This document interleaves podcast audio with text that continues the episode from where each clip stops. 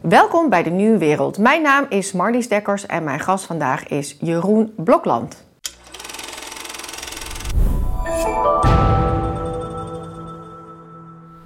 Hallo. Hi, welkom. Yes. Nou, ik uh, volg jou op Twitter. Dat Daar heb ik. jij heel veel volgers. Dat klopt. En die zijn ook echt. Je bent populair. Nou, eh, binnen, de, binnen het beleggen en financiële... En, en ik, ik hou ervan om grafiekjes eh, te twitteren en die komen goed aan. Dus ja, populair. Binnen die community kennen ze me wel, maar daarbuiten niet, eh, denk ik. In Rotterdam? Nou, ik ben één keer aangesproken. Eén keer in al die jaren. Dus, dus... Maar daar kom je wel vandaan. toch? Ja, daar kom ik wel vandaan. Ja, ja, ja. Maar je, je noemt jezelf multi-asset investor. Ja. Toelichting? Een multi-asset investor. Ja, dat betekent dus, kijk, wat je ziet is dat heel veel eh, mensen denken verstand te hebben van vooral aandelen. En dan ook nog de aandelen waar iedereen het over heeft. Hè? Dus eh, Tesla's, Amazons, en Apple. dat soort- Apple. Eh, daar gaat heel veel tijd heen. Maar eigenlijk als je nu kijkt hoe je een goede portefeuille moet opbouwen, dan moet je ook verder kijken dan alleen aandelen.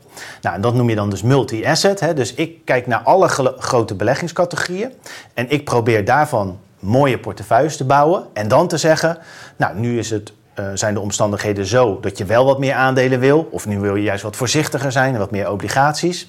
En dat is eigenlijk wat een multi-asset invest. Die schakelt dus over die verschillende beleggingscategorieën op zoek naar welke is nu aantrekkelijk en welke een beetje minder. En moet ik dat dan in een portefeuille terug laten komen? Dat is eigenlijk wat een multi-asset belegger doet. Tenminste, dat denk ik. Ja. Nou ja, wat ik interessant vind is juist omdat je zegt dat je zo'n soort 360 graden scope hebt. Ja, Ehm, nou, dan kijk je naar de huizenmarkt, dan kijk je naar eh, de bonds, dan kijk je naar inflatie of naar de rente.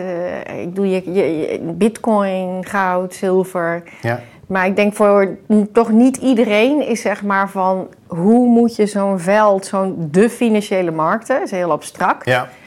Hoe lees je die nou uit? Ja, dat is best lastig. Want, nou ja, best lastig. Maar het is, het is eigenlijk weet ik van heel veel iets.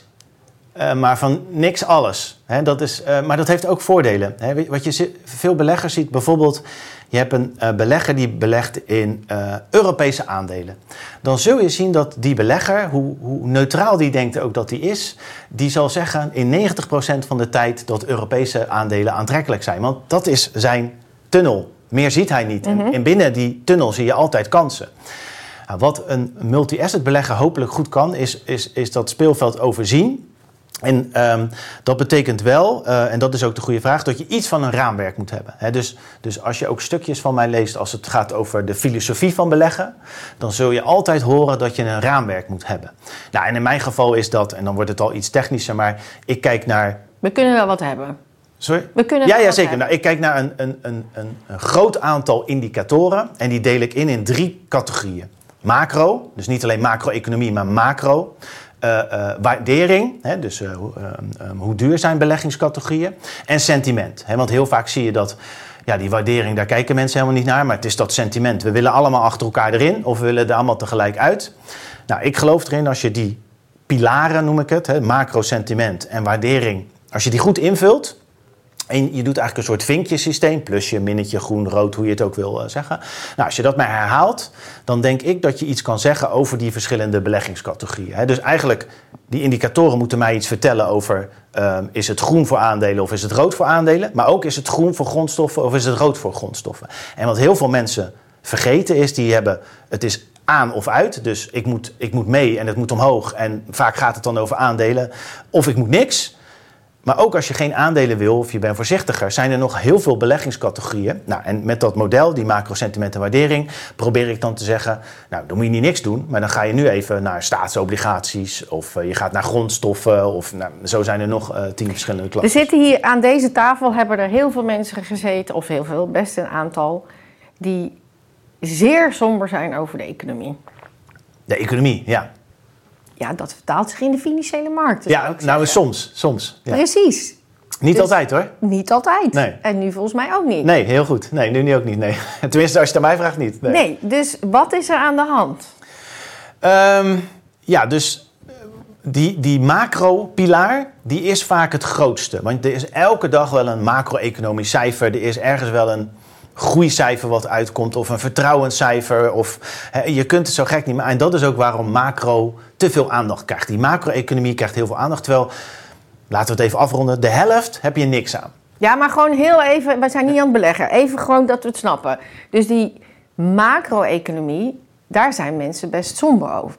Ja, nou niet allemaal, maar een hoop wel. Ik ook iets somber. Ik ben niet super somber, maar ik denk, ik denk dat het wel minder gaat worden. Ja, ja. En Maar dan toch gaan hebt- beurs omhoog. De, toch Ja. gaan de beurs omhoog. Ja. Dus zitten we hier naar monopolie of wat, wat gebeurt daar? Leg ons gewoon uit, we Ja. hoeven niet Nee, te beleggen, maar leg ons gewoon uit, dus die- wat gebeurt er dan? Ja, dus die, al die mensen, als je dat zou willen kaderen, die, die kijken dus helemaal niet naar dat, wat er op macro gebeurt. Hè? Die zitten in die sentimentspilaar. Die denken alleen maar, eh, het kan alleen maar beter. En waar dat een maar beetje... het kan alleen maar mee. Ik doe, ik, wij hebben Ja, hier dus FOMO, tekort. Dus is, die is wel natuurlijk heel somber misschien. Maar die heeft echt zoiets, nou, de wereld gaat instorten, inclusief Ja. je huis. Ja, ja. En dan heb je een ander soort mensen die denkt, nou, het kan alleen maar, het is een trek hier. Ja, en het kan zichzelf verstevigen, versterken. Hè? Dus als, stel jij bent iemand die middelmatig somber is. En eh, jouw buurman is, eh, die is er zo een. Die, ja, ik ga er gewoon in. En die beurzen gaan omhoog.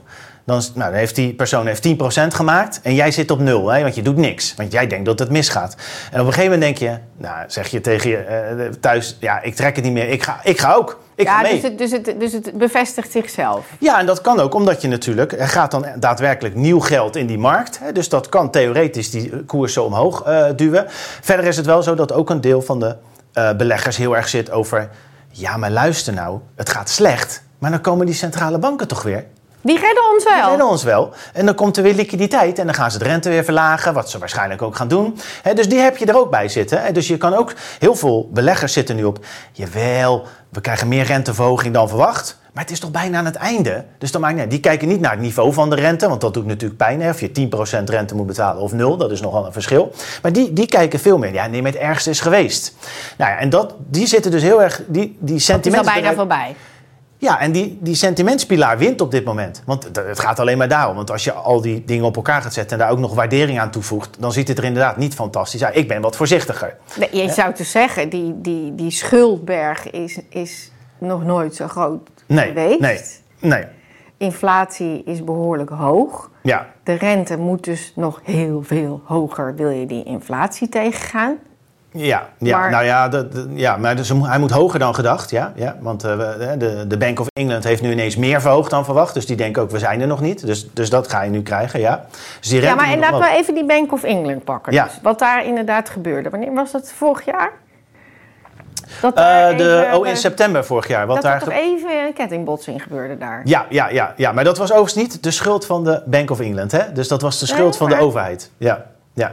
Werkt allemaal op elkaar in, toch? ja zeker. Ja, nee, zij moesten stoppen met rente verhogen. Omdat, eh, of, of, of werden gedwongen voorzichtiger te doen. Omdat, dus, dus wat er gebeurde is dat ze hadden bedacht dat ze ehm, eh, vooral rijke mensen een belastingverlaging eh, gingen doorvoeren die niet gefinancierd werd. Dus de overheid deed dat zonder ergens anders dan te zeggen hier moeten we dan meer inkomsten verzamelen of meer belastingen heffen, whatever. Ehm, ja, en toen dacht de markt die schulden, ja, die zijn al zo hoog. Nou gaan ze er nog wat extra bij doen, want ze gaan dus een, eh, een, een ongefunde, hè, zo, zo noem je dat, belastingverlaging doorvoeren. Ook nog voor een, groep mensen waarvan je kunt afvragen of ze het nodig hebben. Ehm, eh, en dat betekent dat die schuld nog verder gaat oplopen, inderdaad. En, en toen schrok de markt en toen dacht ja, maar daar hoorden veel hogere rentes bij. Want de kans dat ik mijn geld terugkrijg van die eh, Britse overheid, ja, die neemt wel af als als ze dit maar blijven doen. Dus die rente schoot omhoog. En dat ging zo snel dat pensioenfondsen en verzekeraars, die trokken dat niet. Die, die konden, het was niet eens zozeer het niveau, maar de snelheid waarmee die rente. Dus die, die zakte redelijk door hun hoeven, waardoor die Bank of England moest ingrijpen. En, en dat hebben ze dan ook wel eh, gedaan. En uiteindelijk werd dat hele verhaal teruggedraaid. hè. En daarom zijn al die mensen. Ja, drie- ik drie doe weken- nu doe je, maar ik doe de pensioenfondsen gingen op een haar Ja, naar ja, ja, ja, ja, ja die, konden, die konden het niet bolwerken. Leg eens uit, want hoe, ik bedoel, zo is dat allemaal met elkaar. Ja, dus, dus een, een, een pensioenfonds of een verzekeraar, maar die hebben dus. Hè, je hebt je bezittingen aan de balans en je hebt verplichtingen. En die verplichtingen, dat zijn de mensen die met pensioen gaan, die jij straks dat pensioen moet betalen. Nou, dat, daar zit een hele hoge rentegevoeligheid eh, in. Laten we het niet te technisch maken. Maar dat betekent dus, als de rente ineens heel hard daalt of heel hard oploopt, dat aan die ehm, schuldenkant van die balans heel veel gebeurt. Nou, daar moet je op ingesteld zijn. En het is altijd de vraag voor een, uh, een pensioenfonds van hoeveel van dat renterisico dek ik nou af? Nou, daar zijn allerlei gradaties in. Uh, daar zijn ook wat regionale banken in Amerika omgevallen. Maar uiteindelijk, uh, die veranderingen waren dusdanig groot dat ze ehm, de verplichtingen waar ze aan moesten voldoen, ook door die beleggingen die ze hadden gekocht om die rentegevoeligheid af te dekken, dat de margin calls en allerlei dingen. En die moesten dus allerlei dingen ophoesten. Maar dat hebben ze niet. Want een pensioenfonds heeft heel geleidelijk elke maand dezelfde instroom. Want ze hebben hetzelfde bestand van mensen. Dus die, er was ineens een hele grote mismatch. En dat betekende. Dus, Liquiditeitstekort. Ja, het was een liquiditeitscrisis. Ja, eigenlijk wel. Dus het was niet zo, zo dat die pensioenfondsen iets raars hadden gedaan of te veel risico hadden genomen. Helemaal niet. Maar het was die structuur die eigenlijk met een heel gematigd tempo eigenlijk dat, dat het wel goed gaat. Die kwamen in de, in de problemen. Liquiditeit was daar een onderdeel uh, van. Ja, dan kan je als centrale bank niet zeggen: ik ga de rente nog even met uh, uh, een procent of zo dus verhogen. terwijl die inflatie wel opliep. Ja, maar ik denk echt dat mensen bij de Bank of England denken: ik krijg nu alle schuld. Dat we te laat zijn, dat waren ze ook. Hè. Laat duidelijk zijn, ze waren veel te laat. Maar dit akkefietje met Truss, die na zes weken weer weg was, geloof ik, heeft het voor hun destijds wel veel moeilijker gemaakt om, om wat te doen. Des, daarnaast zijn ze nog steeds te laat. En nu zijn ze nog steeds te laat. En uh, de inflatie in, uh, in Engeland loopt nog steeds op. Dus die zitten echt behind the curve, heet dat. Hè. Die lopen echt achter de feiten aan. En daardoor moet ja, die Omdat ik denk, iedereen is er daar de pleuris geschrokken door, door wat daar gebeurde. Ja, ja, ja, dat is, ja, ja maar ook dus, die inflatie... Dus lopen ze achter met die rente verhogen. Ja, maar wat ze nu hebben gedaan... Ze hebben zelfs gehint een paar maanden geleden dat ze klaar waren. Hè, dat ze waarschijnlijk gingen stoppen. En dat nu zijn dus de positivo's die je net de pilaar van de opportunisten. Ja, ja en nu in plaats van, hè, dus wat centrale banken over het algemeen doen, is dat ze met 0,25% stapjes van 0,25% verhogen.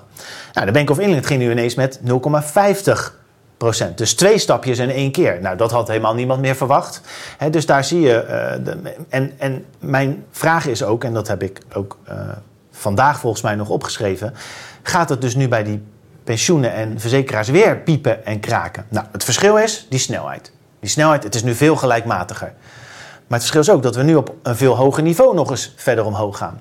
Nou, en een ander voorbeeldje daarvan is dat. Um, een of andere insurance uh, instituut, ik weet de precieze naam niet meer, maar die had uitgerekend dat nog voor die 0,5% extra renteverhoging, dat de, het gemiddelde Britse huishouden 280 pond per maand meer gaat betalen aan zijn hypotheek. Per maand, hè? Per maand. Dat is echt. Daar komt dus nu nog. Die Waardoor? 50...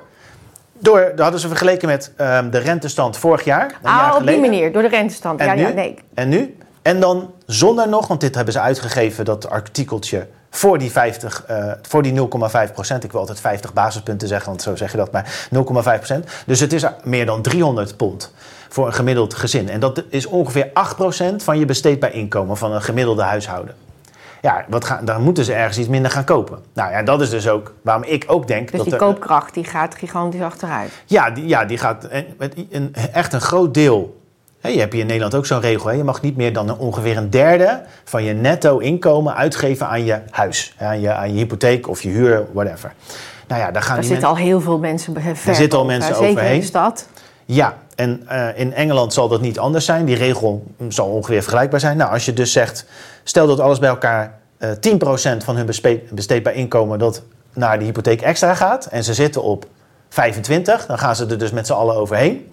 Maar het betekent dus ook dat Um, als, je, als je niet veel besparingen meer hebt, en die zijn nu toch wel een beetje op. Hè, dus heel veel mensen hebben extra geld gekregen van overheden tijdens COVID. Maar dat, dat loopt nu wel op zijn eind. Ja, dus kan je 10%, 10 minder kopen. Dus ja, dat is een kwestie van tijd. Uh, ja, dat zijn communicerende vaten. Ja. Dan moet de rente nog verder omhoog. Nou ja, ik denk, ik denk dat een recessie een heel goed middel is om die renteverhogingen te stoppen. dus dat verwacht ik ook. Ik denk dat er een recessie komt aan het begin van volgend jaar, 2024. En dan is mijn vermoeden dat die centrale banken, zover ze kunnen, allemaal weer proberen te doen wat ze in het verleden gedaan hebben. En dat is heel snel de rente verlagen.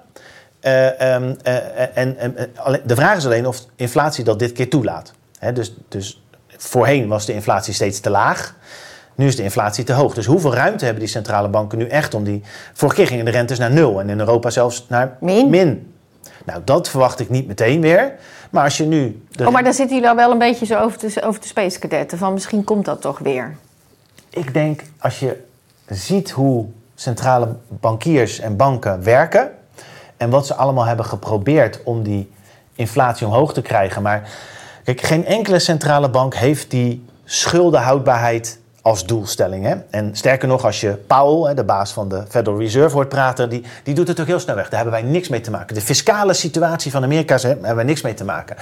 Maar die schuldenhoudbaarheid is wel degelijk een factor. Nou ja, wat is, wat is makkelijk om die schuldenhoudbaarheid te houden? Je kan heel hard bezuinigen. Nou, dat wil niemand. Geen politici die dat doet. Jij gaat er niet op stemmen. Maar als je die rente nou heel laag houdt, los je een deel van het probleem op. Dan nog steeds is die schuldenberg heel groot. Ja, maar dan wordt die, dat hebben we gezien de afgelopen jaren. Dan Ja, dat wordt nog groter. wordt die nog Ja, groter. ik, ik denk dat dit model zo lang mogelijk wordt gerekt Gewoon- tot, het echt niet meer kan. Ja, en wanneer, wat is dan het moment?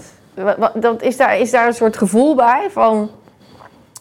Nou ja, kijk, je kunt. eh, dus ik denk dat eh, er twee dingen gaan gebeuren: dat de rente relatief laag blijft, hè, dus ten opzichte van het verleden. En dat de inflatie in plaats van 2% misschien wel gemiddeld 3% wordt. Dat centrale banken daar een beetje op gaan sturen. Want dan heb je, sla je twee vliegen in één klap. De lage rente zorgt ervoor dat die schuldenlast niet meteen uit de hand loopt. Maar met die inflatie eh, kun je die schuld een beetje weginfleren. Hè? Want het is een nominaal getal. En als je dat deelt door de inflatie, dan wordt dat getal kleiner. Dat is wat je wil. En ik denk dat, dat je daar nog best wel wat rek hebt. Eh, zeker als je nog een beetje groeit. Eh, maar uiteindelijk zul je ergens moeten. Ja, schu- het is, eh, ik, ik heb de oplossing niet trouwens, maar je moet saneren. maar moet zeg saneren. ja, je moet saneren. je maar moet ergens strepen. En maar- of wie moet strepen? Daar kan, daar kan je 90 eh, varianten op. maar je moet strepen dan. Maar er zijn dus ook mensen die wat somberder zijn dan jij en niet zeggen van die rente die gaat weer terugzakken. Die zeggen het punt is nu nabij, het gaat klappen. Ja, de, de, de, het, eh, de schuldenberg bedoel je? Het systeem Ja, überhaupt. ja, ja, ja, daar hoor ik heel veel mensen van. Ja, nou, ik, nee, dat denk ik niet. Eh, Nee, dus geef ons wat licht, want hoezo niet? Nou ja, dus één denk ik dat de centrale banken dit nog eh, kunnen rekken. Hè? Want we hebben namelijk altijd gezegd die inflatie moet 2 zijn. Maar waarom 2? Er zijn wel eh, theorieën over waarom 2 perfect is. Maar het is, het is in die 10 jaar hiervoor niet gelukt. Toen was het 1 en toen ging het ook goed. Dus waarom zou het met 3 niet goed kunnen gaan? Hè, dus dat, dat vind ik een beetje onzin. Dat is ook spelen met cijfers. Ja, dat is. Ja, en, en, en nogmaals, het is ook een, het is een gimmick. Want 2% Het is een jaar op jaar verandering. Dus als wij nu teruggaan naar 2% inflatie, dan ligt het prijspeil nog steeds 15% hoger dan dat het gemiddeld genomen had geweest. Dat vergeet iedereen. Want het, je moet eigenlijk naar beneden als je weer op die trend wil komen. Dus, dus dat is dit is gewoon een, een foefje. Dus daarom denk ik ook dat het aanpasbaar is. Ehm, en, dan, en dan denk ik dat we ehm, ja, nog misschien wel twee, drie, misschien wel vijf cycli. Hè, dus zeg maar van deze fases. Hè, dus eh, recessie en dan kunnen we even vooruit en dan eh, door kunnen. En dan ergens is er een eindpunt. En ja, volgens mij moet je dan strepen. Ja, en ik denk dat het heel snel gaat over waar zit heel veel eh, van die eh, staatsobligaties, want daar gaat het dan om, hè? dus overheidsschulden, waar zitten die? Ja, die zitten in die pensioenfondsen en verzekeraars. Dus, dus jouw pensioen, maar misschien, ik weet niet, maar eh, mijn kinderen hun pensioen, ik weet het niet of dat er nog komt. Daar, daar maak ik me wel zorgen over, ja. Dat, dat, dat, dat wordt strepen. En dan moet je eigenlijk strepen bij mensen die het meeste hebben. Maar ja, die hebben ook het meeste invloed, dus of dat allemaal gaat lukken, weet ik niet.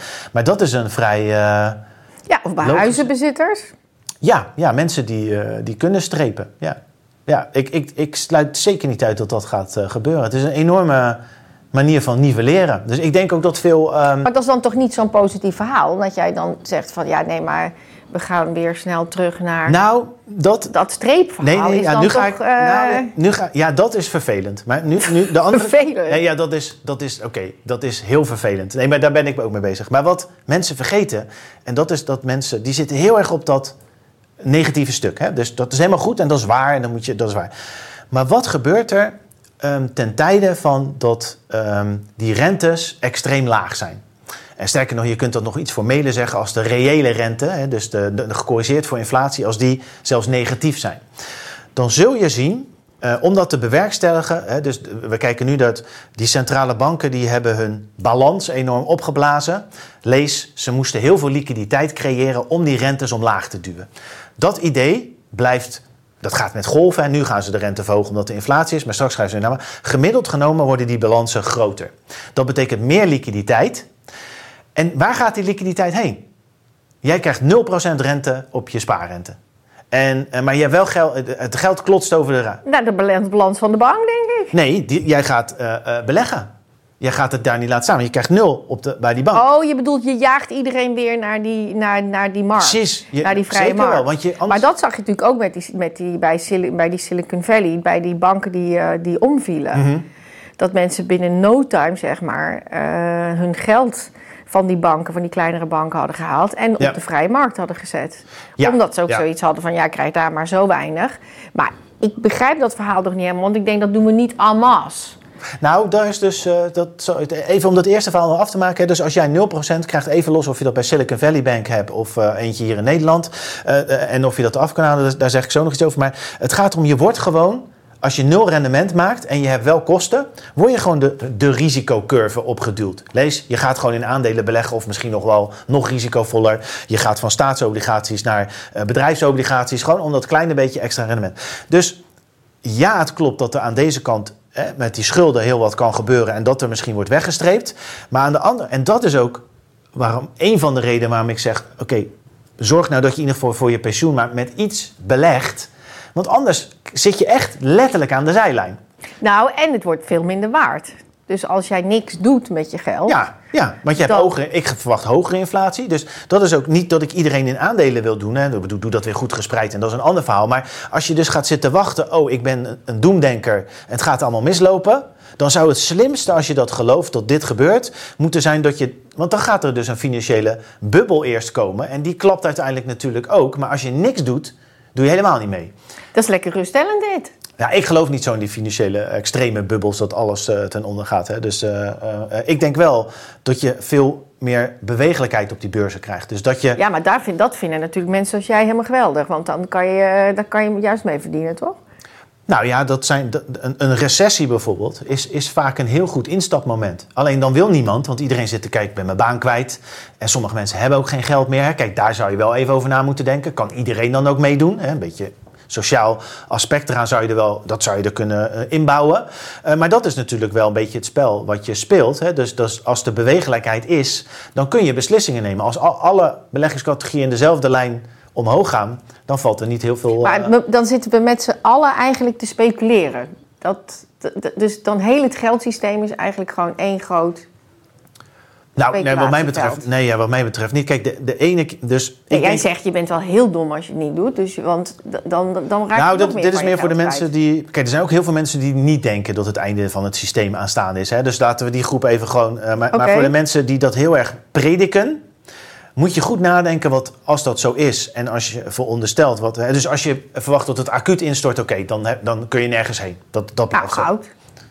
Ja, dan zijn er nog steeds beleggingscategorieën. Maar even in het traditionele, eh, ja, goud zal dan zeker wel over. Hoewel, ehm, even goed nadenkend, hè, ook toen we de crisis hadden met COVID... en ook een beetje tijdens 2008, 2010...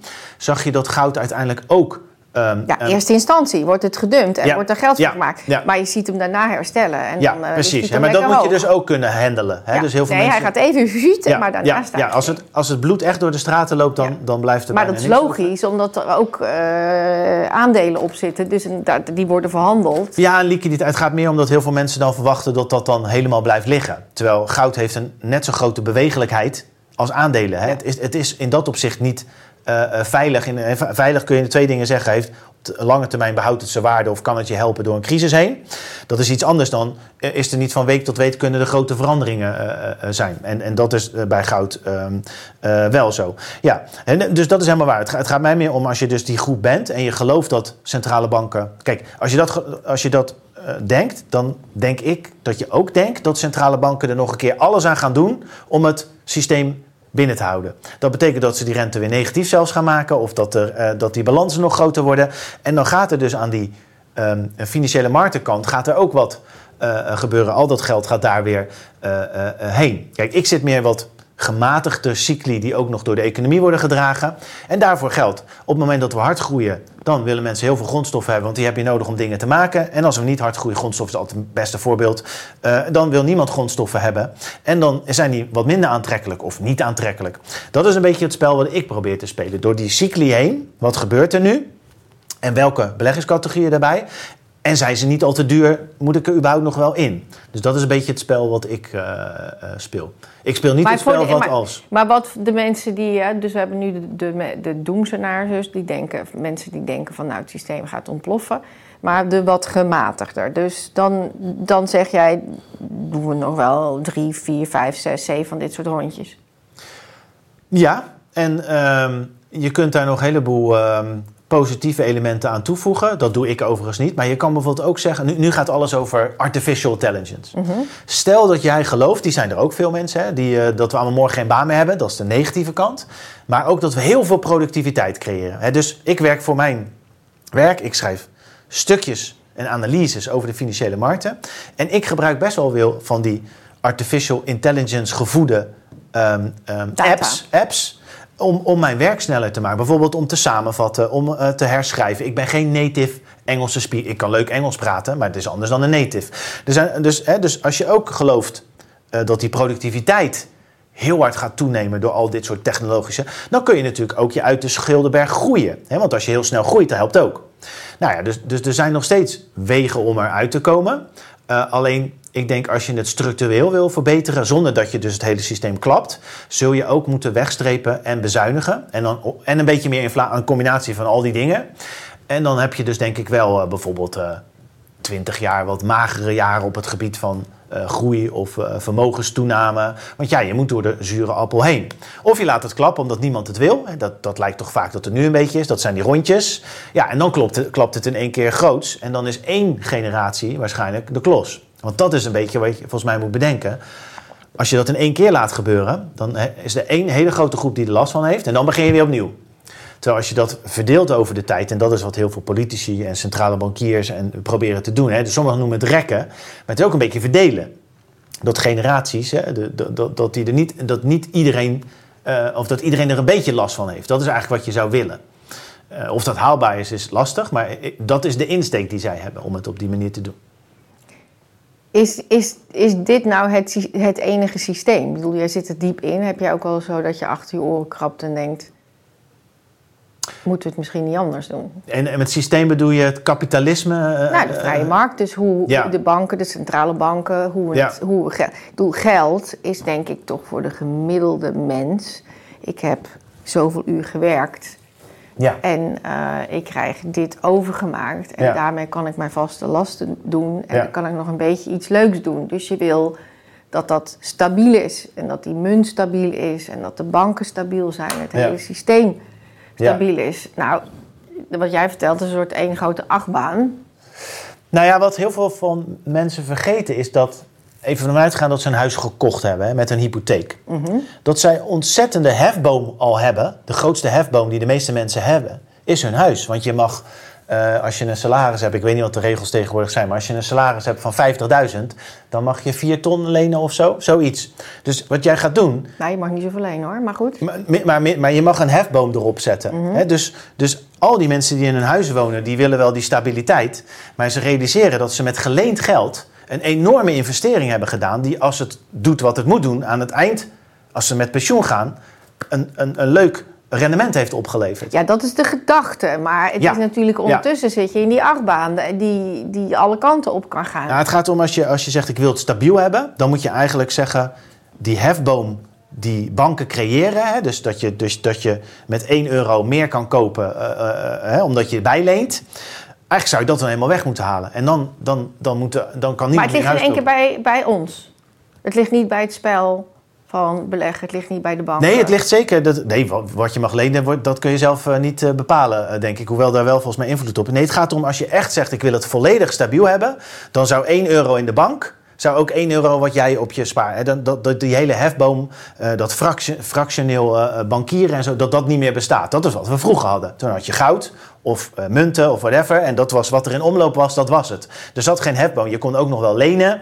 Hè, maar, maar niet op de manier die, die nu is. Dus al dat geld wat we denken dat we hebben, dat is natuurlijk een, een nummer op een, eh, een getal. Ik, ik probeer te zeggen dat als je ehm, dat helemaal wil versimpelen, dan moet je er re- eh, rekening mee houden dat al die hefboomdingen waar je nu ook Profijt van hebt. met je huis, want ja, dat is natuurlijk al een issue hier hè, eh, in Nederland helemaal. En dan, Hoe dan bedoel je, is een issue in Nederland? Te weinig huizen. eh, eh, je moet eh, die belasting teruggaven, die natuurlijk eigenlijk een crime is, want daardoor drijf je de huizenprijs verder op. Ik maak me zorgen over als mijn kinderen gaan studeren. Hoe ik ze, als stel dat ze in Amsterdam willen studeren, hoe moet ik ze daar krijgen? Tenzij ik iets voor ze koop. Zo gaat ze zelf nooit lukken. Zelfs een, zelfs een 3 bij 3 meter kamer is niet meer te. Voor hunzelf helemaal niet. Daar maak ik me zorgen over. En dat is natuurlijk, als je dat weer helemaal simpel wil maken, dan, dan, dan moet je daar ook door die zure appel heen. Van eh, wie kan er dan nog een huis kopen? En wat zijn die prijzen van die huizen dan? En hoeveel moet er afgeschreven worden?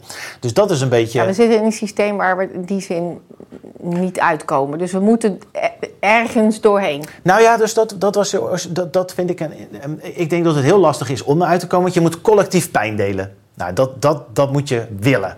Niemand wil dat op. Dan krijg je micro versus macro. Dus je zegt op macroniveau, met z'n allen als we dat nou doen. En we houden dat tien jaar vol. Hè, we trekken de broekriem aan en we proberen bijvoorbeeld die schuldenberg omlaag te krijgen. Doordat we minder eh, uitgeven.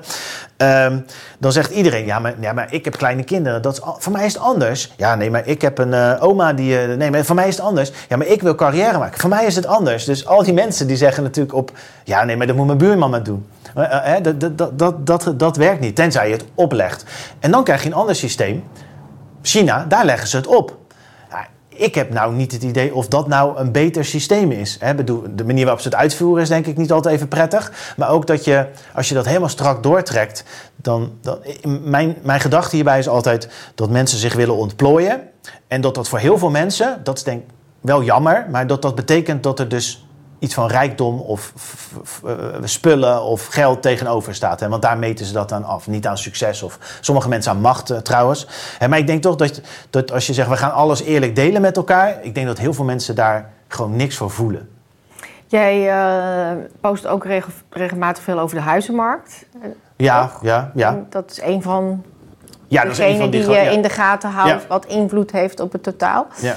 Eh, ehm, wat is een beetje wat jij in jouw grafieken ziet? Je ziet, volgens mij zei je iets van 5% daling van de huizenprijzen in Nederland. Ja, ja. En wat, wat zeggen jouw grafieken naar de toekomst toe met inflatie, deflatie, depressie? eh, Ja. eh, Nou ja, dus, dus ehm, vastgoed is, nou ja, en in Nederland hebben we het de hele dag over stikstof, hè, is, is, wordt steeds schaarser. Dus ik denk, wat je nu ook een beetje, in, ik, ik kijk meer naar Amerika dan Nederland, omdat Amerika natuurlijk op de wereldeconomie en de markten veel belangrijker is. Hè, maar je ziet eigenlijk een beetje dezelfde trend ontstaan. Dus je hebt al die historische grafieken en die zeggen als de rente, dus in Amerika is de 30 jaar hypotheekrente 7% 7,2 of zo. En dan eh, weet je wel dat als die een jaar geleden nog 2% was, want het is echt in, in die orde van grote 3%, dan weet je wel wat er op de huizenmarkt gebeurt. Niemand gaat een huis kopen. Die denken, ik, en, en mensen die willen verkopen, denken blijf wel zitten, want ik wil niet minder ervoor krijgen, want en bla bla. Dus die hele hu- huizenmarkt zit vast. En wat je normaal dan ziet, en daar kun je plaatjes van maken inderdaad, dat dan die huizenprijzen instorten. Maar echt instorten. Nou, wat je nu ziet, is dat die huizenprijzen omlaag gaan.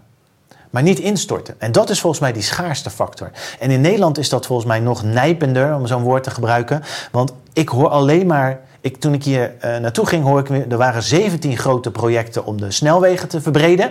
Die gaan niet door vanwege de stikstof. Met andere woorden, we staan nog langer in de file. Zo is bij die huizenmarkt ook. Alles wordt afgebroken, afgekapt, mag niet, geen vergunningen. Dus, dus vastgoed wordt steeds meer een schaarste goed. Nou, wat gebeurt er met schaarste goederen? Die blijven in waarde redelijk overeind. En eigenlijk die daling die je nu ziet van die 5,6 procent, die is ook waar die vandaan komt. Hè? Bedoel, het is echt sky high gegaan. Dat is eigenlijk nog best wel mild. Dus ik zou normaal zeggen, dat wordt nog veel erger.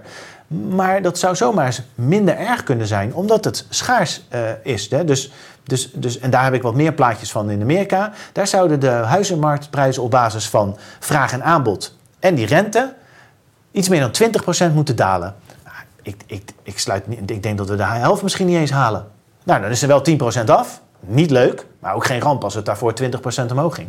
Dus ik denk dat vastgoed een soort belegging wordt die steeds meer in die, dat zit hij al, in die reële sfeer, hè, die op lange termijn dus zijn ehm, Waarde houdt. Ja, omdat het zo schaars is. En in Europa en in Nederland is het natuurlijk, kijk, ik ken al die regels niet, maar het lijkt wel alsof we ons letterlijk door de voet willen schieten door al die regels uh, maar toe te passen. Terwijl we moeten ook ergens wonen. En nogmaals, ik heb twee kinderen waarvan ik ook hoop dat ze straks, als ze uit huis willen. En nou, heel goed beleggen, dan kan je iets voor ze kopen. Ja, maar dat, één kan dat natuurlijk niet in. Maar dan nog, het, het, zou fijn zijn als ze dat op eigen benen konden doen. Door gewoon met hun startsalaris ook een starterswoning. Ja, daar, daar zijn we zo ver vandaan. Ja, maar dat is, bedoel, is niet heel, dat vind ik geen prettige gedachte. Nou ben ik daar iets meer mee bezig omdat ze 4 en 7 zijn, maar ik word er niet vrolijk van. Nee. nee, maar dat is natuurlijk voor heel veel mensen ook in het nu aan de hand. Ja, ja. Dus dit is nog in de toekomst. En die blijven thuis wonen. Wat, ook op allerlei andere aspecten volgens mij... Ja, niet gezond is. gewoon stress oplevert. Voor die ouders, voor die kinderen. Eh, dus, dus ja, ik, ik vind dat Nederland daar bijvoorbeeld best wel makkelijk over doet. Uh, ja, nee, dan maar minder huizen en we proberen het wel. Maar het belang om op jezelf te kunnen beginnen uh, of een gezin te vormen... ja, dat is, dat is essentieel. Ook, ook niet alleen qua geld, maar ook qua ontwikkeling verder. Ja, ik ja, vind dat ja, wel... Dat, is, dat is toch raar dat je in, in, in een land bent leeft waar we nu in deze situatie zijn beland. En het onszelf ook nog erger maken. Hè? Ja. dit, blijkbaar is dit niet een doorslaggevend punt om op andere vlakken dan wat toe te geven, lijkt het. Nou, dat vind ik wel, uh, vind ik wel moeilijk. Um, beleggen, jij zei tegen mij, je hebt twee typen beleggers. Dus dan de, de, de een meer in de bitcoins, uh, zilver, goud en dan meer op de kapitaalmarkt, als ik het goed zeg. Dus ja, misschien wel leuk om daar nog even iets over te zeggen. Ja, ja dat is, dus ik zit precies in het midden. Dus, dus ik heb bij allebei... jij bent ook multi. Ja, ik ben multi, ja. Nee, maar het, het gaat erom... Um, um, als, je, als je praat over uh, goud en zilver... Uh, en crypto en bitcoin. Uh, maar je kan nog, uh, nog wat verder gaan. Hè? Ik bedoel, start-ups zijn in opkomst, private beleggingen. Zijn die nog steeds in opkomst? Ja, ik denk dat dat, dat is ook weer cycli, maar goed. Maar, maar, bijvoorbeeld um, ook, um, je hebt nu dan iets dat je een digitaal stukje van een bekend schilderij kan kopen. Dat is, ja, en, ja, en een feest. Ja, oké. Al die dingen daarvan, ja, ook dat ook nog. Maar bedoel, je hebt het nu ook op een wat uh, georganiseerde, met, met echt uh, bekende... De grote werken. De echte werken, dus de fysieke werken, de Warhols en zo. Uh, waar het mij om gaat is... Dat je van beide kanten niet meteen moet roepen dat het slecht is. Ik kan daar zo slecht tegen. Dus hele traditionele beleggers, zodra ze niet een vaste inkomensstroom zien uit een uh, betrouwbaar bedrijf als Unilever of zo, wat ze al 100 jaar kennen, dan is de rest dus slecht, zonder enige argumentatie. Nou, aan de andere kant heb je de, de, de, de mensen die, die heel erg in, in, in bitcoin en goud zitten, maar, maar misschien gewoon wel iets anders uh, zoeken, die soms wel lijkt hun paradepaardje is dat het dus slecht moet gaan. Terwijl er zijn heel veel andere dan geldelijke aspecten waarom je niet wil dat het in een land slecht gaat. Hè. Het ook, moet ook gezellig zijn. Iets wat volgens mij heel veel onderschat wordt. Um, en die willen heel graag dat, het, dat we allemaal aan de rand van de afgrond leven. Overigens is het ook zo dat als we echt een soort liquiditeitscrunch krijgen of het gaat helemaal weg. Nou, geloof maar, daar blijft ook van bitcoin niks over. Dus dat je dan de dans ontspringt, dat, dat is een illusie. Dat is een illusie. Je gaat eerst misschien over een periode van 10 jaar bekeken. Goud heeft een veel beter track record. Dat bestaat al 3000 eh, jaar. Doet het, dus, maar, maar, maar het mooie is dat als je nou eens kijkt naar in die ene, dus dat is ook een beetje met vastgoed en grondstoffen, daar zitten elementen in die wat meer schaarste effecten, waar we het net over hadden, wat reële effecten hebben. Dus als jij gelooft dat inflatie toeneemt, is het interessant om daar naar te kijken. Voor de rest... Maar bijvoorbeeld zilver is ook een grondstof, dus dat, dat, is, dat is dan meer interessant dan zilver, toch? Ja, uh, ja, ja, zilver heeft meer industriële toepassingen. Ja. Uh, ja, ja, maar wat je vaak ziet is dat eigenlijk veel goudbeleggers uh, um, als een soort crypto, plutonium, zilver, als, want als goud dan 10% omhoog gaat, dan zal zilver wel 50% omhoog gaan. Dat is, dat is hun. Dat okay. is hoe ze. ja, dat is een. Ja. Maar waar het mij meer om gaat is dat.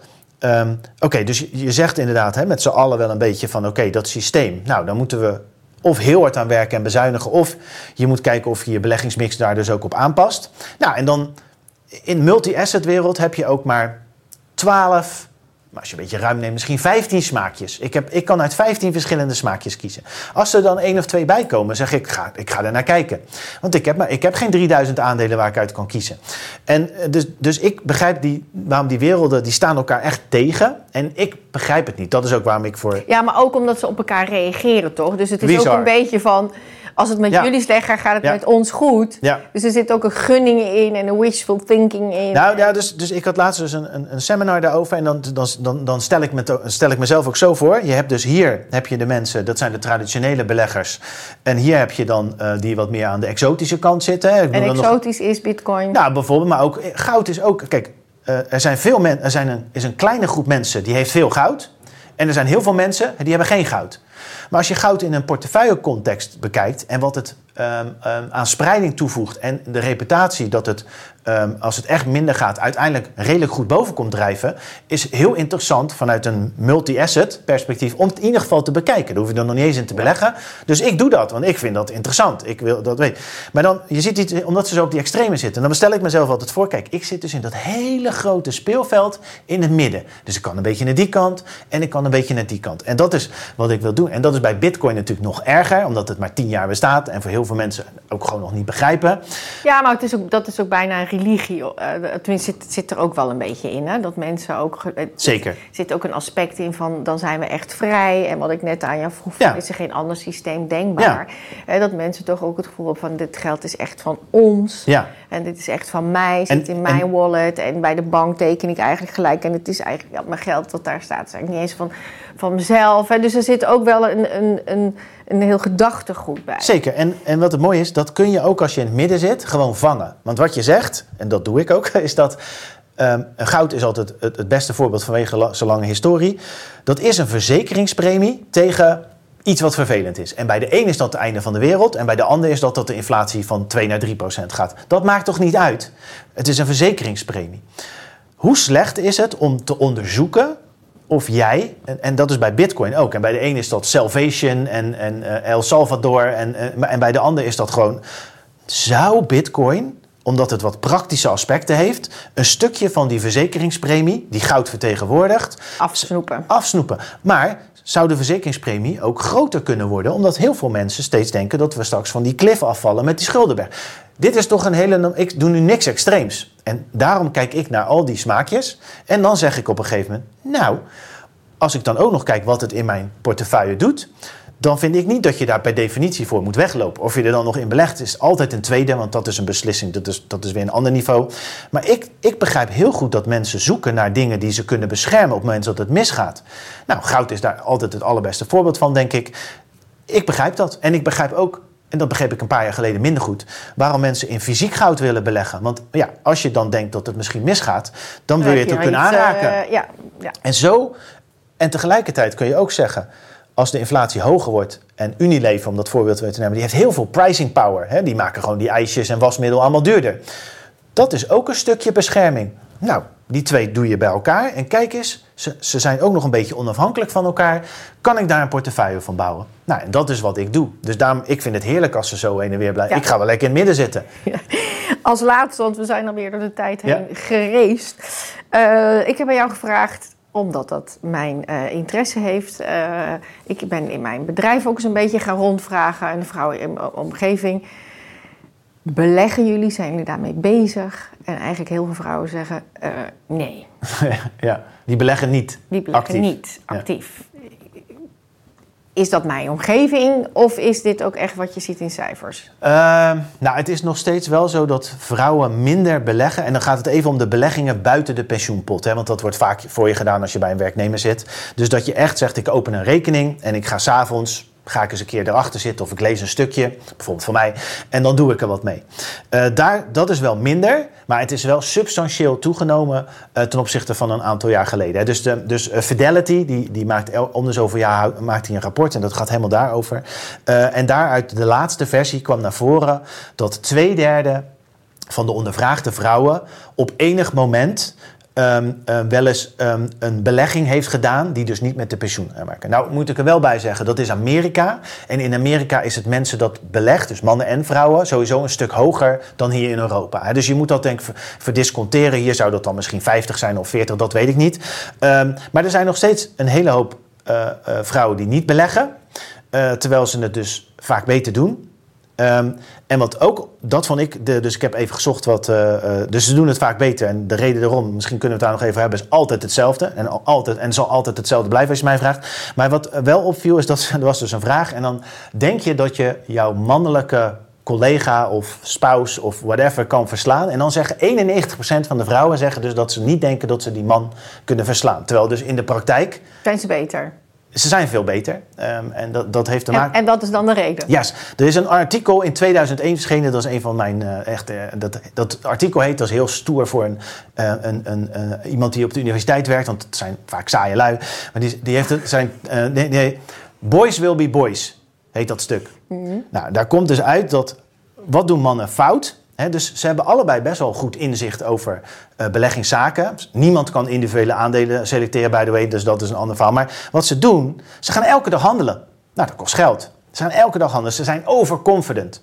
Ehm, dus die, die denken elke dag lezen ze weer een stukje over Tesla en dan over Amazon. Elke dag wisselen ze van die portefeuille. En zelfs al zouden ze exact hetzelfde rendement halen als vrouwen, dan verliezen ze het op die transactiekosten.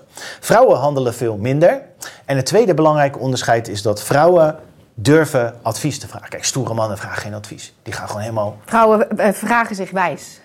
die vragen en doen dan pas wat. Terwijl mannen die gaan, die verliezen 90% van de inleg en dan zeggen ze gewoon niks. En dan gaan ze weer naar de volgende. En dat is een beetje, en dat komt, dit stuk was uit 2001. Maar ook als je dat laatste van Fidelity dus weer leest. Het is altijd die transactiekosten. Het is altijd die overconfidence. Eh, dus dus, dus het, het- voor beleggingsteams, en ik heb er ooit eentje gehad, hè, maar grotere beleggingsteams of clubs is het heel goed om ook dan te spreiden. Hè? Dus niet allemaal dezelfde mensen, dus mannen en vrouwen, maar ook van verschillende achtergronden. Het maakt een team beter dan vijf dezelfde mannen die allemaal hetzelfde denken. Ja, haalt de blinde vlekken eruit. Ja, Jeroen, ontzettend bedankt. Ik heb er Yes. veel van geleerd. yes. ja het gaat altijd heel snel bij mij, sorry. Tempo zat erin. ja, Maar perfect, want ik had vandaag veel opnames, dus ik bleef er goed bij de les. oké, ja, Dank je. ja, graag gedaan. Ciao.